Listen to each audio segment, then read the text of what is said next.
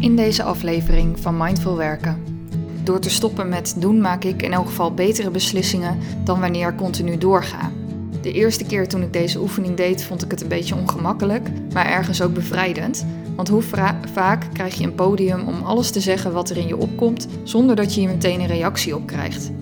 En dit klinkt heel dramatisch, maar mijn pen is al meerdere malen mijn redding geweest. Welkom bij de Mindful Werken podcast. Mijn naam is Lisa Langenkamp en in deze podcast vertel ik je alles over werken in je eigen tempo.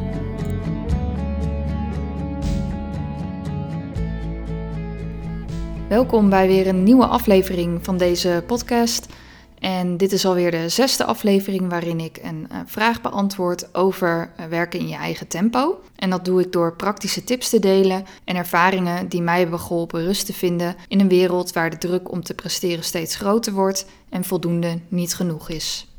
Van Monique ontving ik als reactie op mijn nieuwsbrief een vraag en dat is: ik vroeg mezelf af, hoe kan je je werkdag het beste evalueren? Wat zijn goede evaluatievragen? Nou, echt een superleuke vraag. Ook iets wat we wat mij betreft veel te weinig doen in ons dagelijks werk. En dat is misschien ook niet zo gek, want evalueren, of ik noem het liever reflecteren, lijkt minder productief dan echt aan de slag gaan. En ik zeg bewust lijkt, want ik denk dat de waarde ervan flink wordt onderschat. Door te stoppen met doen maak ik in elk geval betere beslissingen dan wanneer ik continu doorga. Zo kom ik er meestal achter dat ik er niks mee opschiet om nog langer door te werken. En hoe dat precies zit, dat legt mindfulness trainer Chris Grijns uit in haar boek Adempauze Mindful aan het werk. Ze zegt: routines lijken efficiënt, maar uiteindelijk kosten ze veel energie. Je merkt namelijk niet op hoeveel gedachten, emoties en lichaamssignalen zich aandienen en wat ze je te vertellen hebben. Je reageert met constant te voldoen aan de eisen die de automatische routines aan je stellen. Dan kan het voorkomen dat je de eerste lentedag mist. Of dat je je plotseling angstig of heel moe voelt. Of dat 's nachts alle onverwerkte prikkels nog eens op je afkomen. Kortom, je weet dus niet meer en je voelt niet meer goed wat je nodig hebt als je nooit een stapje terug doet. Ook heb ik gemerkt dat je er echt niet productiever van wordt als je alsmaar doorgaat. Maar stoppen met werken als je veel te doen hebt voelt heel onnatuurlijk. Gelukkig hoef je niet veel tijd vrij te maken om stil te staan bij hoe je werkdag was en wat je de volgende keer anders kunt doen. De eerste oefening die ik je aan kan raden is het opschrijven van je energievreters en gevers. Het is een hele simpele, maar krachtige oefening. Energievreters zijn de activiteiten waar je stemming van naar beneden gaat. Energiegevers zorgen er juist voor dat je je beter gaat voelen. Maar het is wel goed om te onthouden dat energiegevers niet per se hele fijne of leuke dingen altijd hoeven te zijn. Eindelijk je kledingkast opruimen of de aangifte doen kan het namelijk ook veel voldoening geven. Hoe begin je met een lijstje maken? Ga eerst comfortabel maar rechtop zitten en sluit eventueel je ogen. Loop dan eens de dag na, van 's ochtends vroeg tot nu, en ga na wat je allemaal hebt gedaan. En schrijf dan in hoofdlijnen alle activiteiten op, bijvoorbeeld naar werkreizen, lunchen of vergaderen. En als je echt heel veel vergaderdagen hebt, kun je het misschien nog iets meer opknippen in soorten vergaderingen die je hebt. En naast elke activiteit schrijf je dan een plus, een min of een plus-minus teken op. En met een plus-minus teken geef je aan dat je stemming niet is veranderd. Dus de activiteit was geen energiegever, maar ook geen vreter. En als je dan alles zo hebt uitgeschreven, kijk dan eens naar je notities. Wat valt je dan op?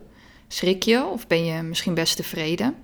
Niet alles wat je minder leuk vindt, hoef je altijd of kun je überhaupt overslaan. Soms helpt het alleen al om met een andere houding een activiteit te doen. Als je bijvoorbeeld de volgende keer de was met aandacht ophangt, hoeft het niet heel vervelend te zijn. Waarschijnlijk kost het meer energie om in de tegenzin te blijven hangen dan wanneer je het bewust doet. Dus ik zou zeggen, probeer het eens. Misschien zien je dagen er vaak anders uit. Heb je een heel wisselend leven, dan kun je deze oefening natuurlijk vaker doen. Sterker nog, ik doe hem nog steeds. Een andere oefening die je kunt doen is met iemand, een collega of vriendin bijvoorbeeld, bellen over hoe je terugkijkt op de werkdag. Je opent het gesprek door te vragen: wat komt er bij je naar boven als je terugdenkt aan de werkdag? Terwijl de ander praat, blijf jij in stilte luisteren. Je geeft dus geen advies en hoeft ook niet meteen te antwoorden op alle gedachten en vragen die de spreker heeft. En komt er niks bij de ander naar boven, dan blijft het gewoon stil. Eventueel kun je de vraag herhalen. Na 5 of 10 minuten, nou, we spreken van tevoren even een tijd af, wissel je om. En aan het einde wens je elkaar iets vriendelijks toe en rond je het gesprek af. Deze manier van spreken en luisteren heet co-listening. Er is namelijk niet maar één luisteraar. Als je zelf spreekt, luister je ook of datgene wat je zegt vanuit jezelf komt. En tegelijkertijd merkt de spreker op of de woorden echt zijn. De eerste keer toen ik deze oefening deed, vond ik het een beetje ongemakkelijk, maar ergens ook bevrijdend. Want hoe vaak krijg je een podium om alles te zeggen wat er in je opkomt, zonder dat je hier meteen een reactie op krijgt. Het bijzondere vond ik ook dat je meestal zelf het antwoord wel weet. Zo twijfelde ik eerst wanneer ik mijn eerste mindfulness training wilde geven. En tijdens het spreken kwam vanzelf het antwoord in me op. In mei en juni, eerder dan ik had gepland. Door aan co-listening te doen, merkte ik op wat op dat moment voor mij de beste keuze is. De derde tip is een meditatie. En misschien heb je het al eens ervaren, maar stilzitten en mediteren brengt je meestal ook een hoop wijsheid. Als ik ergens mee zit en niet goed weet wat ik moet doen, helpt het vaak om eerst te mediteren en me op mijn adem te focussen. Daarna weet ik welke keuze de juiste is. Of soms kom ik erachter dat ik helemaal geen probleem heb. Een meditatie die uitermate geschikt is om tot het juiste inzicht te komen, is de contemplatiemeditatie. En contempleren is een ingewikkeld woord voor iets van een afstandje bekijken. Om je een idee te geven, zei boeddhistisch leraar Sakyon Mipham eens in zijn boek Meester over je eigen leven het volgende. We kunnen contempleren over hoe we een goed leven kunnen leiden. Of hoe we vandaag iets zinvols kunnen doen. We kunnen overdenken wat anderen nodig zouden kunnen hebben. Misschien ontsteken we een klein kooltje van mededogen in ons hart en nemen we dat mee gedurende 10% van onze dag. Tijdens een contemplatiemeditatie sta je dus stil bij een onderwerp door op te merken wat er bij je naar boven komt, zonder daar meteen een oordeel over te hebben. En hoe begin je dan? Nou, ga eerst eens rustig zitten en neem de tijd om met behulp van je ademhaling in het nu te komen. En zodra je er klaar voor bent, haal je de vraag of het onderwerp naar boven waar je bij stil wilt staan. Je kunt bijvoorbeeld het woord vandaag of deze werkdag in gedachten zeggen. Wat komt er dan in je op? Komt er niks, dan benoem je het gewoon en zeg je niks tegen jezelf. En dwaal je af, dan merk je dat op en ga je weer terug naar het onderwerp of de vraag. Sluit de meditatie af door je weer op de beweging van je ademhaling te richten. En schrijf dan tenslotte op wat er in je opkwam. Of wees creatief en beeld uit hoe je dag was door te schilderen of te tekenen. Ik denk dat een contemplatiemeditatie iets heel ongewoons is in deze westerse maatschappij. Meestal zijn er genoeg problemen en gebeurtenissen waar we aan denken, maar niet zo bewust als een meditatie. Het is ook niet de bedoeling dat je op je stoel of meditatiekussen gaat piekeren, maar wel dat je je even verbindt, om het maar zo te zeggen, met wat goed voelt en hoe jij je leven voor je ziet. Dan de vierde en laatste tip, en dat is 1 regel opschrijven in je dagboek.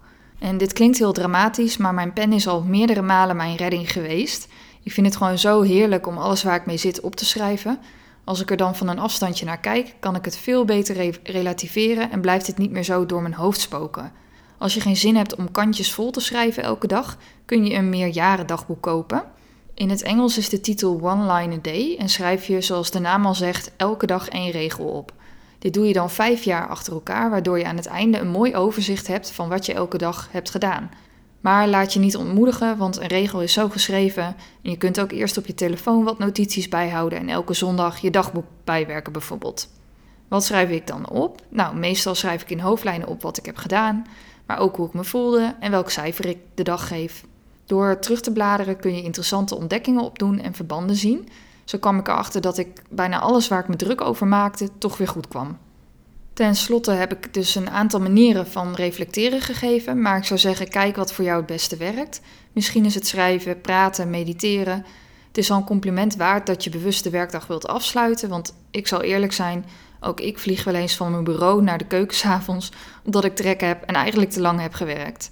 Het doel is wat mij betreft dan ook niet perfect worden in reflecteren of te kijken hoeveel je elke dag hebt gedaan en wat je nog meer zou kunnen doen. Maar wel dat je blijft ontdekken wat voor jou een prettige manier van werken is en of je nog steeds doet wat je blij maakt. Waarbij werk niet je passie hoeft te zijn, maar het wel voor minstens 60% of 70% voldoening moet geven. Want dat vergeten we nog wel eens, er is meer in je leven dan alleen werk. Ik noemde het tussendoor al even, maar in mei en juni ga ik mijn eerste training geven. En omdat het de eerste keer is, kun je profiteren van een extra korting. Lijkt je dat nou interessant? Meld je dan aan op mijn nieuwsbrief of stuur me een bericht door naar mindfulnessbuddy.nl te gaan of vind mij op Instagram onder de naam mindfulnessbuddy. De training is erg geschikt als je je constant opgejaagd voelt, niet kunt stoppen met piekeren, het moeilijk vindt om je grenzen aan te geven, naar je behoeften te luisteren, meer van het nu wilt genieten of gewoon simpelweg meer rust wilt in je hoofd en lijf. Ik houd de groep klein, dus er is wel een beperkt aantal plekken. Dat was hem dan weer. Ik wil je heel erg bedanken voor het luisteren. Ik zou het leuk vinden als je laat weten wat je van deze aflevering vindt. Op mijn website vind je ook een link naar deze podcast met allerlei linkjes naar de boeken die ik heb genoemd. En heb je zelf een vraag op werkgebied? Stuur me dan een bericht. Wie weet beantwoord ik hem wel in de volgende aflevering.